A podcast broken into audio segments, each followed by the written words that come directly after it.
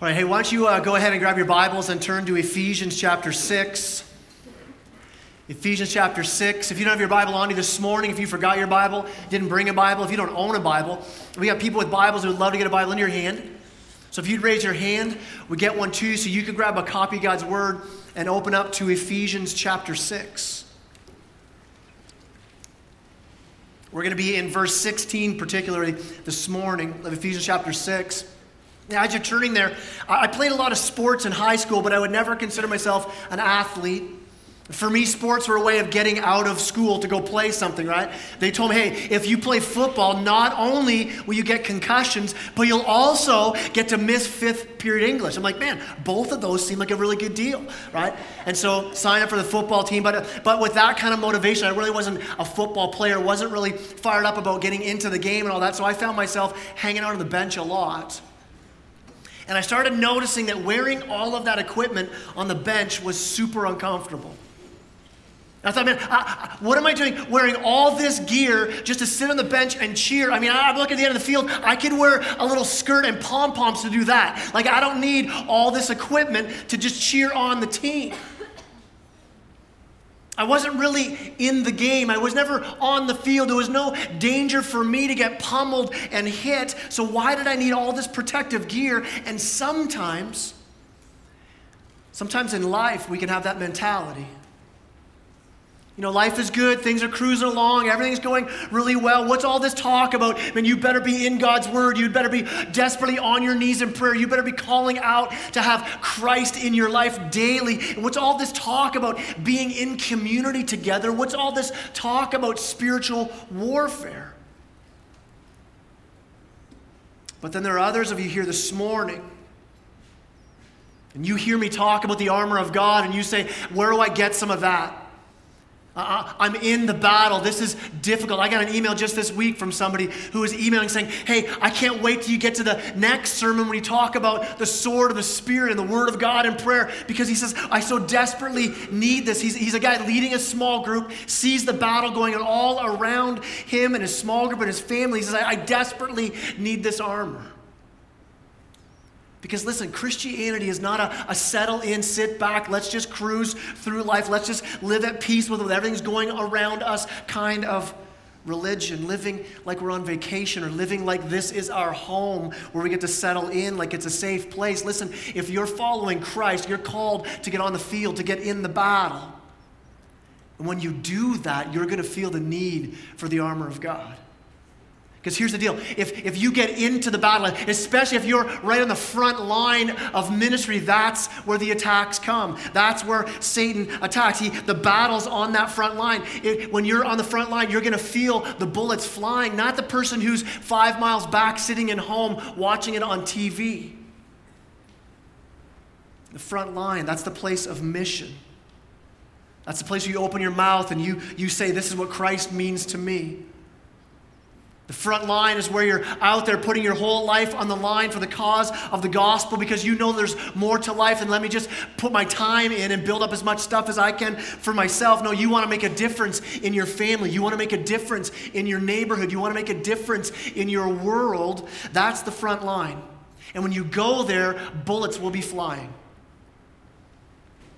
That's why it's so important to grab this piece of armor we're going to talk about this morning when we're called to take up the shield of faith.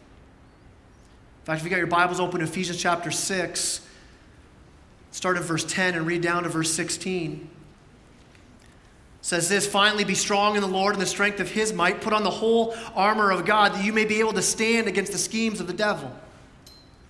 For we do not wrestle against flesh and blood, but against the rulers, against the authorities, against the cosmic powers over this present darkness, against the spiritual forces of evil in the heavenly places. Therefore, take up the whole armor of God, that you may be able to withstand in the evil day, and having done all, to stand firm.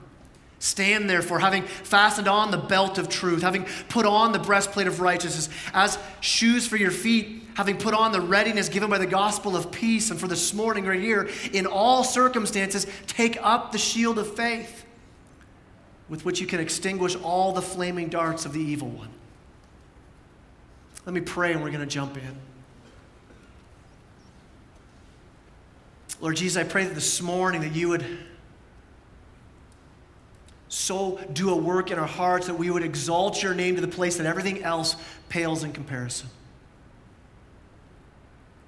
That even all the good gifts you give pale in comparison. That even the problems we face, as large as they are, would seem so small compared to your glory, Jesus.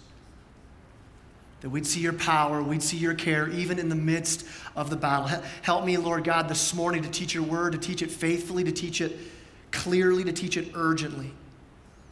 God, that we would hold on tightly to the shield of faith that you've promised us. And I pray this in Jesus' name. Amen. All right, where have we been so far in this series? We've been walking through this idea that hey, listen, you're in a battle. If you're following Christ, there's this battle going on. And Paul's saying to us in Ephesians here, put on the whole armor. Like, grab a hold of these benefits, these privileges that you have in Jesus Christ. In the gospel, you have this armor. So he's saying, grab a hold of it. And as you grab a hold of it, what's that look like? What does it mean to put on the armor? We've been saying this. It means you believe a certain thing about this piece of armor, and then you live it out. So the armor is knowing the truth of who God is and who you are in him, and then living out that truth. So when we talked about the breastplate of righteousness, right? Other religions say this: live a righteous life, and when you get to heaven, give that righteousness to God, and he'll weigh it out, and you'll either be accepted or rejected based on what you give him. Christianity comes and goes, no, that's not it. You put on Christ's righteousness. He lived the perfect life for you. And God came in the flesh as Jesus Christ, lived a perfect, righteous life, died in our place, took on the full wrath of God for our sin, our lack of righteousness, raised again from the grave, and now gives those who repent, who believe, says, here's my righteousness, my perfect righteousness for you. Put this on. No longer do we have to deny our unrighteousness, say, well, I'm not that much of a sinner. No, I don't really sin. No, I don't. The devil kind of made me do that. Like, we don't have to do that any longer. We also have to absorb it, though.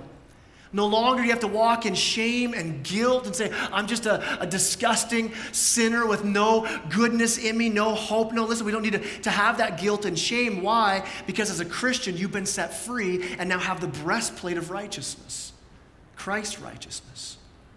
And by knowing that, we live it out. We live righteous lives. We live differently. We live changed by this gospel of peace. And so with that in mind, we now come to this next piece of the armor, the shield of faith. It says in verse 16, in all circumstances, take up the shield. That word there, take up, it's a military word. It's a command. It's like, hey, we're going into battle, grab your shield. We're going to the front line. Don't forget that piece of the armor. Take that up because we're going into battle. Now, what we need to understand is when you grab the shield, when you enter into the front lines of ministry, when you step out into battle, when you make a change in your life and say, you know what, I'm giving my entire life to Christ. When you say, I'm going to let the gospel deal with this sin in my life, listen, you're going to be under attack. If you're taking notes this morning, here's our first point. In battle, shots are fired. In battle, shots are fired. Right? We're not playing a game of capture the flag. This isn't paintball. This is a real battle we're in. Look what it says. It says, in all circumstances, take up the shield of faith with which you can extinguish all the flaming darts of the evil one. There are these flaming arrows he's talking about, the picture he's painting for us. In this time, what would happen is you would take your arrows, you would wrap material around the end of them, dip them in this sort of pitch, light them on fire, and shoot them at your enemies. Like, being hit with an arrow isn't bad enough. Being hit with an arrow on fire would be shocking, right? And the imagery here is that the enemy fires at us. He fires these arrows, these arrows of doubts. So in temptation, we begin to doubt. In trials, we begin to doubt. And those doubts hit us. They go deep. They begin to burn and spread if we don't extinguish them. They consume us if we don't deal with them. Our own sin and flesh grabs a hold of those fiery arrows and pours more gas on them, and pretty soon our whole life is lit up. Now, how does Satan attack us with these flaming arrows? I mean, what's it look like? I'd say it's this: he's coming after us with these thoughts. It's kind of unnerving to think, wait, you're telling me that Satan can infiltrate my thoughts? Listen, I don't understand how it works. But if you're thinking, man, that's kind of scary to think that he can fire thoughts at me. Listen, pick up the shield. This is such an important piece of the armor, why faith is so important. And maybe you think, wait a minute, if I know Jesus, I have his righteousness, his breastplate of righteousness on me. I'm no longer living in the dark.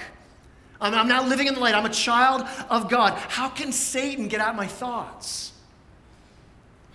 We've already covered this before in a sermon in this series just a few weeks ago. We talked about, well, what's it mean for a Christian? How can Satan, what can he actually do in my life? And right, we're answering the question that people ask, hey, can a Christian be demon-possessed? When we talked about this, that phrase, demon-possessed, it's actually not in Scripture. It's a bad translation. The word used is demonized. Influenced. So think about this. You can't be possessed. If you're given in faith, you've repented and given your life to Christ, you're now possessed by God. He owns you, right? But can you still be demonically influenced? How would these arrows hit us? We have some examples in Scripture of this happening. In Mark 8 and Matthew 16, maybe you remember the story where Jesus was walking with his disciples, and he turned to me and said, hey guys, who do people say that I am? And they start telling him who people say that he is. And well, some say you're John the Baptist, some say Elijah. He goes, well, who do you guys say that I am? And Peter turns and says, you are the Messiah, the Son of God. And Jesus turns to Peter, and what's he say? He says, that's it, Pete, you got it, but listen, you didn't come up with that on your own. God's revealed that to you. And then Jesus begins to lay out, he goes, hey, here's what I'm doing, guys. I'm about to go to Jerusalem. I'm going to be taken by the chief priests and the authorities, and I'm going to give my life, and I'm going to die a death on the cross. And what's Peter do to that? It says Peter took Jesus aside to rebuke him. Funny, right? Peter grabbing Jesus, the one who just said, you're the Messiah, Son of God. Hey, come here for a second. And he goes, hey, stop talking about this death stuff, really? Like, just don't talk about it anymore. Like, it's not a good plan. Like, we're not going to let that happen. That's not happening here with us. Like, you got a good thing going here. People are following you. We can ride this thing for a lot longer. So if you just stop talking about dying, and what is Jesus turns to Peter. Remember what he said to him? He says, get behind me, Satan. So you're not setting your mind on the things of God, but on the things of man. Now, here's the thing. Peter was not Satan. Satan was not Peter, but Jesus was saying, hey, that thought you just had, Peter, your first thought was influenced by God. This thought's influenced by Satan. Your self-preserving thought. You're thinking only about yourself. You're thinking only about the life here and now. Listen, he says that's from the evil one. That's an arrow that hit Peter and started to burn him up. You see the same thing in Acts chapter 5. Ananias and Sapphira, remember Acts chapter 5, they're coming in and something crazy is going on in the church. They've got this uncommon community thing happening where they want to share everything. So people are selling all their possessions and bringing it to the church to share it amongst them. Like, wouldn't that be cool? We should start doing that. Okay, cool for some of us maybe, right? It would be great, right? And they're sharing, so everybody's needs are being met. They're reaching out with the gospel. It wasn't commanded. They were just doing it. So this couple, Ananias and Sapphira, right? They sell a piece of property. They're bringing the money to the church. No one told them. They didn't have to give it all. They could have held some back and just gave some, but they lied, though. They said, hey, we're bringing all the profits here. Why? Because they wanted to look good, right? They wanted people to pat them on the back and say, wow, you guys are so generous. They come in and they say, we're giving this, all of it. And here's what Peter said to Ananias in Acts chapter 5, verse 3. He said, why has Satan filled your heart to lie to the Holy Spirit and keep back for yourself part of the proceeds of the land? Why has Satan filled your heart? Listen, Satan attacked. Satan shot an arrow into Ananias and Sapphira, these people in the church. He fires arrows of doubt. He fires arrows of false motives. He fires arrows of wrong thinking. And Satan fires these arrows at you and me. He fires them at Christians. So what's that going to look like? How do I know if he's fired an arrow, a thought, something that's not from God? How do I know? I mean, you'll know, right? It will not be a thought that would be from God. It'll be an evil thought. Something like, man, why am I thinking that? But here's the dangerous part, though. The Bible also says that Satan comes as an angel of light. They won't always seem evil. Satan rarely reveals the price tag when he tempts us. Satan's like the perfect timeshare salesman, right? Have you ever been to one of those? Yes, I'm saying timeshare salesmen are of the devil. That's true, right? If you've ever been, you'll agree with me. Here's all the great things. Here's the gifts we want to give you. Here's all the stuff. And you withhold the cost. Withhold the cost. Evil seldom seems evil right on the surface. I've said this before, sin will always take you further than you want to go. It'll cost you more than you want to pay. It'll hold on to you longer than you want to stay. Satan holds back that price tag. And what's he do? He begins to open up our hearts with these arrows he fires at us. And that the arrow might come as anxiety. It may come as hateful thoughts, maybe a lustful thought, maybe jealousy, maybe irrational fear, bitterness. Most often, though, what you're going to find is these arrows have to do with doubt. I mean, each one of the arrows I just mentioned to you there, they have at their root doubt, where we doubt who God is. We doubt that God is good. We doubt that he's going to take care of us. We doubt who we are in Christ. I mean, Satan started this lie all the way back in the beginning where God commands Adam and Eve, hey, you can have everything in the garden, just don't eat from this tree here. And Satan comes along and he says, hey, Eve, did God really say you can't eat of any of these trees? He's firing doubt. And Eve answers properly. She goes, no, we can eat of every tree, just not this one. And Satan's like, oh, man, well, you know why that is? Because if you eat from that tree, you'll be just like God is. And God doesn't want to give you good things. God's holding back from you. And he's causing this doubt where maybe you're missing out, Eve. Maybe God isn't as good as you think he is. I mean, Eve, look around. Everybody else is eating it. Okay, I'm making that up because it's just Adam and Eve in the Garden of Time, right? But you get what I'm saying. Right? We hear those kind of doubts, right? Yeah, I know that's what God says, but man, all of society is against that. Why would you even want? Maybe God's holding something good back from you, and the enemy fires these arrows into our thoughts. Did God really say? Is that really wrong? What are you missing out on? Does God really have your best interests in mind? What happens is we let those arrows hit, we don't deal with them, and we let them burn. A lot of times we pour on more gas. We start asking questions as well. Yeah, is that really what God means? Like, what does it really mean to be pure? I mean, is that just a sort of a thing that society's built? Or what is lying really? Does that include white lies? Or God, what are you withholding from me? How I want this. God, I think that's better than you are, and so I want to pursue after that. And we believe the lie that God's not telling the truth. We don't look at the price tag. We believe that God's holding stuff back. And it's the enemy firing arrows at us, grabbing a hold of them. The enemy also fires arrows of doubt, not just about doubting God, but doubting who we are. He'll fire arrows to cause you to doubt your identity in Christ. We saw this a couple weeks ago, too. We're talking about when Jesus was tempted by the devil. And what's the devil do? He takes him into the wilderness. And what's the question he keeps saying to him every time? He says, hey, if you really were the Son of God, if you really are the Son of God, and we get hit, right? We get hit the same way. Hey, are you really a child of God? If you really were, would you be suffering like this? If you really were a child of God, why would you be tempted by this? If you really were a child of God, you'd be doing so much more. I mean, you call yourself a Christian? Arrows being fired.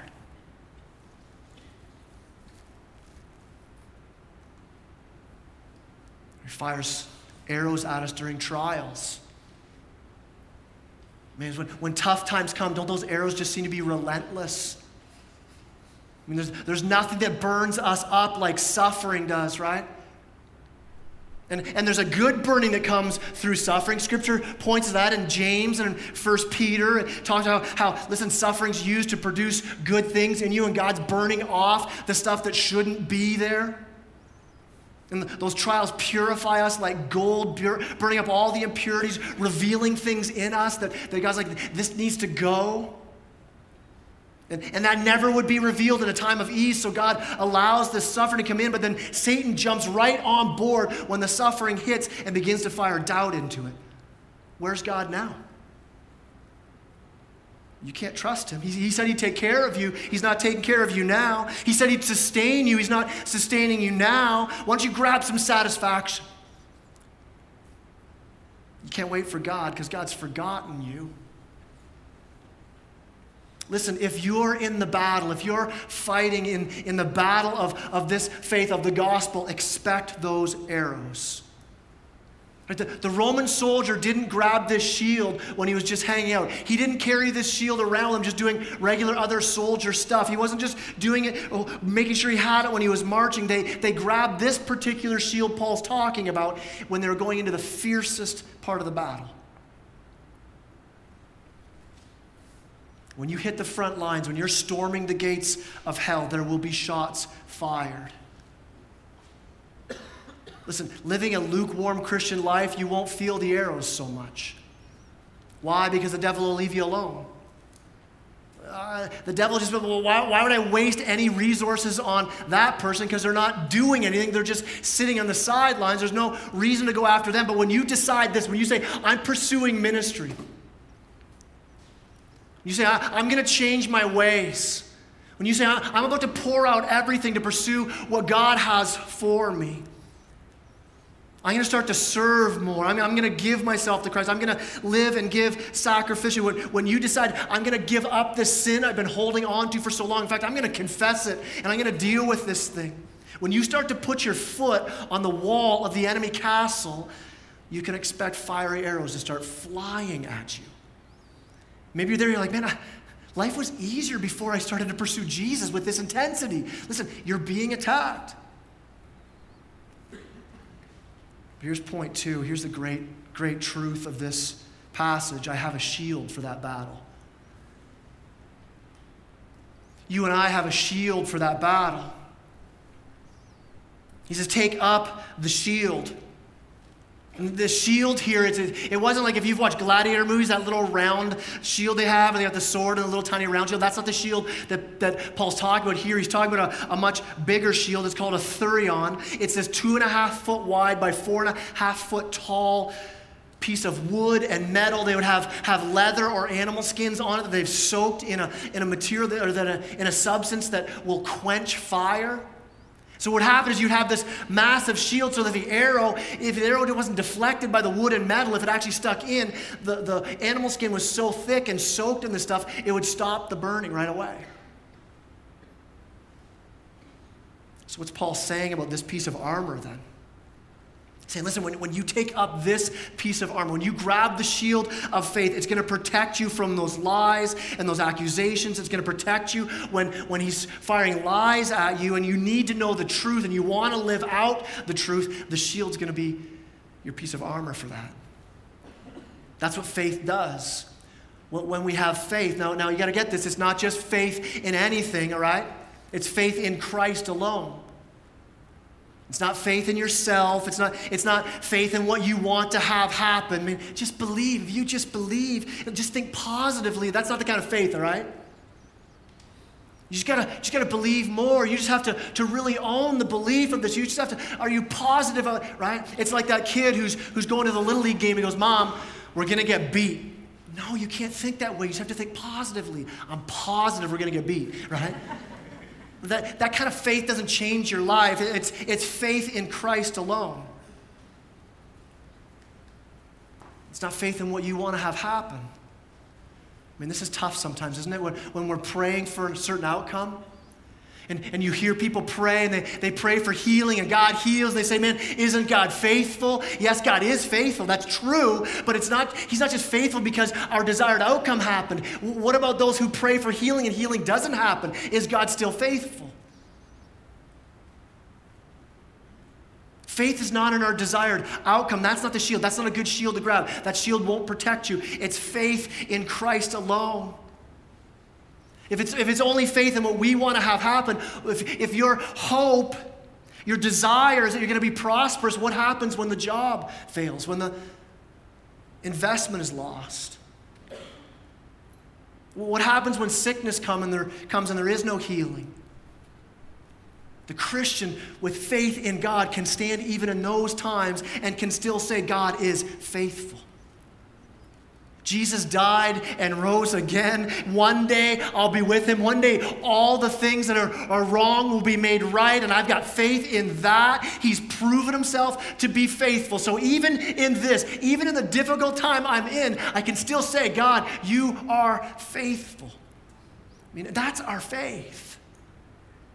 Can you rest in that? There's a story of a missionary, John Payton, who was going to this villages that didn't have scriptures, and he's trying to translate the word of God for them, and they had no word for the word faith. And he struggled just trying to figure out what's a word that in their language they don't have, and do I make one up and have to describe it? And one day while he's sitting in his hut translating God's word, one of the villagers comes in, throws himself down on his chair and says, oh, it's good to rest my weight on this chair. He says, I got my word. I got my word. Resting all your weight. That's faith. It's not, Jesus, I can kind of put my arm around you and limp along with you. No, that's not faith. It's not, hey, can you prop me up when things aren't going well? No, it's I'm going to rest my entire weight of my life on you, Jesus. That's faith. So how's that lived out? So here's what it looks like. Faith, then, is where we believe the word of God. We believe that he's good. We believe his promises for us, and we live out our life based on that truth. That's faith. I'm going to believe in God's word and live my life based on that truth. So it's believing and living it out.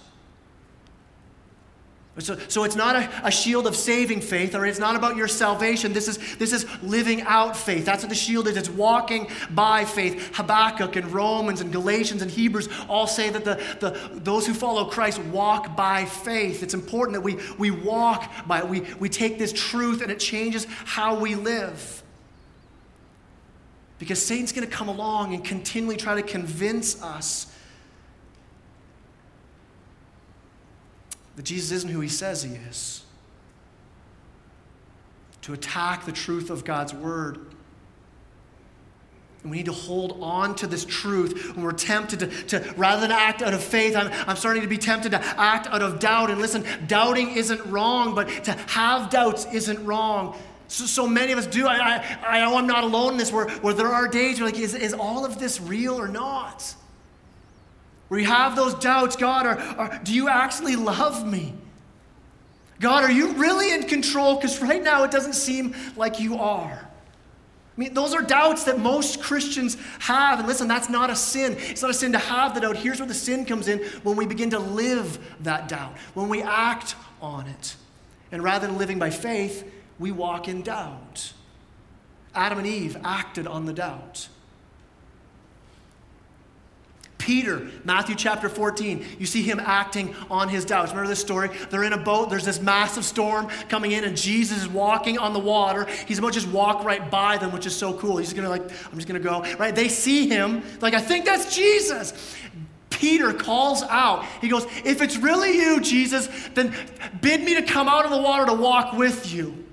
Imagine what Jesus did right now. He's like, man, this guy's nuts. I love this guy, right? He's like, Pete, come on out. So Peter jumps out of the boat, begins to walk on the water, his eyes on Jesus. Remember how the story goes, though. What's he begin to do? He looks around. He begins to see the wind and the waves, and he begins to think, what am I doing? You can't walk on water. And what happens? He begins to sink. And Jesus reaches out to him. He pulls him back up. What's he say? He says, Peter, why'd you doubt?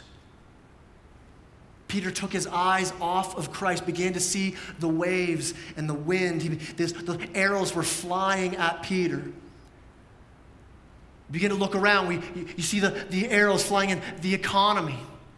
Maybe it's sickness you see around you. Maybe it's betrayal. Maybe there are hurts. Maybe there's anger. Maybe there's addictions. And you look around and see these. And Jesus pulls Peter up and he says, Peter, why did you doubt? Peter acted on the doubt. And so we have this shield that God gives us, this belief in action that protects us from that doubt. It's belief in action. One writer put it this way. He said this, it's truth plus therefore. That's the shield of faith. I love that. Truth plus therefore. So what does that mean? It means when we live out the implications of the truth. When we say Jesus is the truth, he's my righteousness, therefore I'm going to live differently. When we begin to say the therefore, that's us picking up the shield and moving out in faith, applying that truth. So what's this look like? When a wicked thought comes into your mind, a thought like, man, where did that come from? That evil, sinful thought. We grab a hold of the truth that says, I'm a new creation in Christ. I put my faith in him. I'm born again. I have a new nature. My mind's being renewed by the word of God and by the Spirit of God. So this thought is from the enemy. Therefore, I'm not going to believe it. I'm not going to embrace this sinful thought. I'm not going to partner with this thought. I'm not going to act on this thought. I'm not going to add gas to this temptation by moving forward with it. I'm a new creation. Therefore, I won't act on that thought. Or what about when you fail? You grab hold of this truth that says, I'm an accepted child of God. My sins have been completely dealt with on the cross. Therefore, I won't despair in my sin. Therefore, I won't stay in shame or condemnation. I will confess my sin, and he's faithful and just to forgive my sin and cleanse me from all unrighteousness. That's holding onto the shield. What about when you're overwhelmed by sin done to you? People have done stuff to you and actions against you. You grab hold of the truth that says, you know what? Christ is for me. Who can be against me? Therefore, I won't return evil for evil. Jesus forgave all my sin. Therefore, I can forgive others.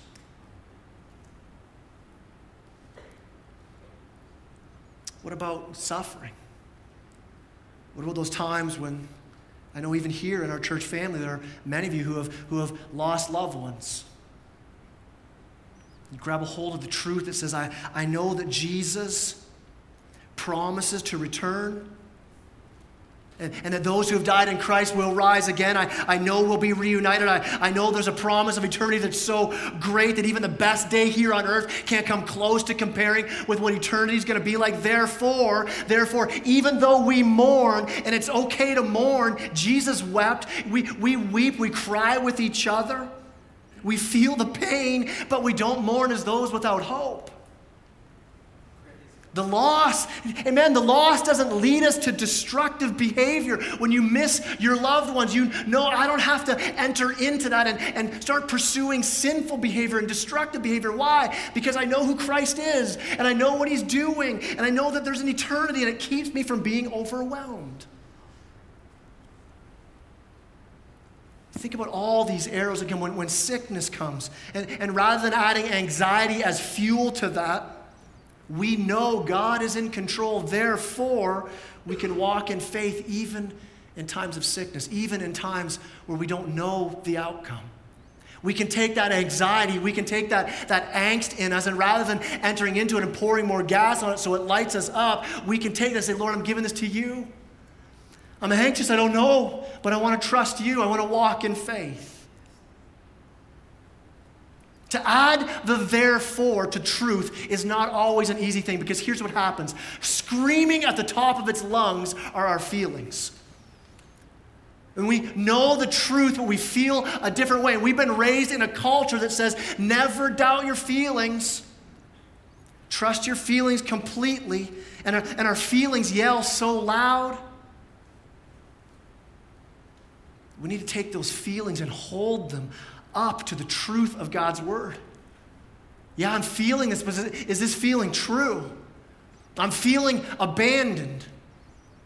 Is that true according to God's word? I'm feeling betrayed. I'm feeling entitled. I'm feeling anxious. So often we don't even question those feelings, and by doing that, we're pouring fuel on those feelings, and the fire begins to spread. We need to take them and hold them up to the truth of God's word. Bring them to the Lord. As 2 Corinthians 10 says, we need to take our thoughts captive to the obedience of Christ. So when the thought comes, say, listen, I'm going to bring this to Christ. I'm not going to let my feeling drive me. I'm going to make sure the truth of God's word is what drives my heart and my life. Because listen, not every thought that comes at us is from the Lord. We have thoughts from the evil one. Romans 7 says we have our own thoughts to deal with, our own sinful heart. We need to take all of those and bring them under the authority of God's word. Because when we don't do that, here's where our sin steps in, and those flaming arrows that started as a small flame of doubt, we pour so much fuel on those. When we're already practicing sin, that's the arrow Satan fires our way. When my heart already has a bent towards amassing more stuff for myself, and Satan fires the arrow of greed, it lights up so easily. When my heart and life is already pursuing after lust, Satan fires a thought, and I grab a hold of that thought and run with it. When our heart already has bitterness in it, Satan sends us lies about the person we are bitter towards, and we just pour gas on that. Listen, this is why confessing our sin, it's such a beautiful thing, because when we confess our sin, we're actually getting, you know, take the gas out of here, man. I don't want that fuel anymore. I'm not lighting those fires up. I'm confessing this. I'm being cleaned of this. And here's the promise. Look at verse 16. Here's the great promise of verse 16. It says, in all circumstances, take up the shield of faith, which with which you can extinguish all of the flaming darts. I love that promise. I mean, everyone. I mean, every thought that comes, I can take captive. I mean, every doubt that comes my way, I can defend it with faith. When your shield is soaked in the word of God, all the arrows can be extinguished. Here's my last point this morning. It's a quick one. I'm in the battle with others beside me. You know, all this talk about these thoughts coming, I need the shield of faith, I got to pick it up. Listen, here's the beauty of Christian community. You're not fighting alone. It's not just you and your little shield. Here's the thing. Those shields were wide enough in the Roman times that 2/3 of it was for you, 1/3 was for people beside you. When things got really bad, when they started to lay siege on a city and stuff's coming over the walls, they're pouring hot stuff on them, rocks and arrows, the people behind the front line with the shields all lined up would put their shields above, and they're like this little turtle, totally protected by each other's shields. You're not in the battle alone. So what's that mean? The shield of faith, it's a group shield. We're all, when we walk in faith, it acts as this fortress for Harvest, Muskoka Harvest, Perry Sound, that we would be a fortress together against the enemy. Now there's two implications to that. Here's the one. The one is this: you and I have a responsibility to take up our shield of faith. I mean, can you imagine? You're going in a battle, you got your shield, you look beside, and you got the assignment to be beside the dude who forgot his shield. Like, where's your shield? I didn't bother picking it up. The arrows are coming in right here. I'm going to get hit. Thanks a lot, right? We have a responsibility as a church family to pick up the shield for each other. Here's the second implication, though. We're also here for those who are so weary, who are so broken, they've lowered their shield. They've dropped their shield. Maybe you're here this morning and you're in that tough place where something's hit your life. You're like, I can't handle this on my own. A death, a sickness, a job loss, an addiction, a news of failure, a difficult relationship, a struggles in your family. And you're like, man, I don't know what I'm going to do with this. I don't think I can stand on my own in this. Listen, look beside you, because there's supposed to be others beside you who are taking up the shield of faith on your behalf. Maybe you felt that before. You're like, man, I'm so done. I've got nothing. Yet brothers and sisters have come around. A small group's come around you. Families come around, and they've picked up their shield of faith for you. I mean, you see this in Mark chapter 2. Remember the story? There's this guy who's so sick he can't get up, and Jesus is in this house, and people are all crowded around. There's no way to get to him, so his buddies lift him up on his mat to the roof of the home, tear the roof open, and they lower him down to Jesus to be healed. You know what it says in Mark 2? It says that Jesus looked and said, he looked at their faith. Amazed at their faith, he forgave his sins and healed them. Sometimes we're called to hold up the shield of faith for those who are vulnerable. Sometimes we're called to hold the shield of faith for those beside us who can't hold their shield. Hebrews 10:23-25 says this, "Let us hold fast the confession of our hope without wavering, for he who promised is faithful. And let us consider how to stir up one another to love and good works, not neglecting meeting together as is a habit of some, but encouraging one another, and all the more as you see the day drawing near." And listen, what's he saying? He's saying this, we need each other. And maybe you come to church like, man, I don't really need church. Maybe we need you. Maybe there's somebody else who is so weary they can't pick up the shield. Man, don't miss that opportunity of what we are together to come and say, I've got my shield of faith. I'm walking in faith for me and for those around me, for my family, for my church. Ultimately, the shield we take up is God himself. I mean, I love that it's the armor of God. It's not, hey, grab the armor of the Christian. It's grab the armor of God. I mean, this is our hope, that we have this shield, we will stand. This shield will quench the arrows. This shield will go into battle with. If you're in a tough place this morning, listen to Psalm 33, what it says. If this is where you are this morning, you feel like, man, I can't pick up the shield. Listen to these words from Psalm 33. Our soul waits for the Lord. He's our help and our shield. For our heart is glad in him because we trust his holy name. Let your steadfast love, O Lord, be upon us even as we hope in you. Listen, as long as you believe in God, who he says he is, your shield is up. It's just that simple. When Satan lies and you believe his lie, the shield comes down. We begin to see that, wait a minute, so to go into battle, I just need to trust God in everything. Yeah, that's right. 1 John 5:4 said that faith in God is the victory that overcomes the world. We win when we believe in God. We win when we trust in God. And we may go through doubt, we may go through anxiety, we may go through fears and worries and concerns and problems and struggles and trials and tribulation and persecution. But as long as you believe in who God says he is and who you are, you believe in his sustenance, you believe in his word, you believe in his power, his promise, the trial, the arrows, the difficulties don't have to point you to loss. They can actually be your strengthening, your point of gain as you continue to walk in faith on the front lines of the battle. Would you stand with me as I pray and as we close in worship?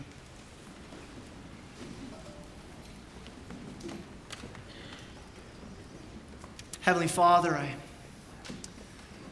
I thank you for your word, Lord God, that we can trust in your word.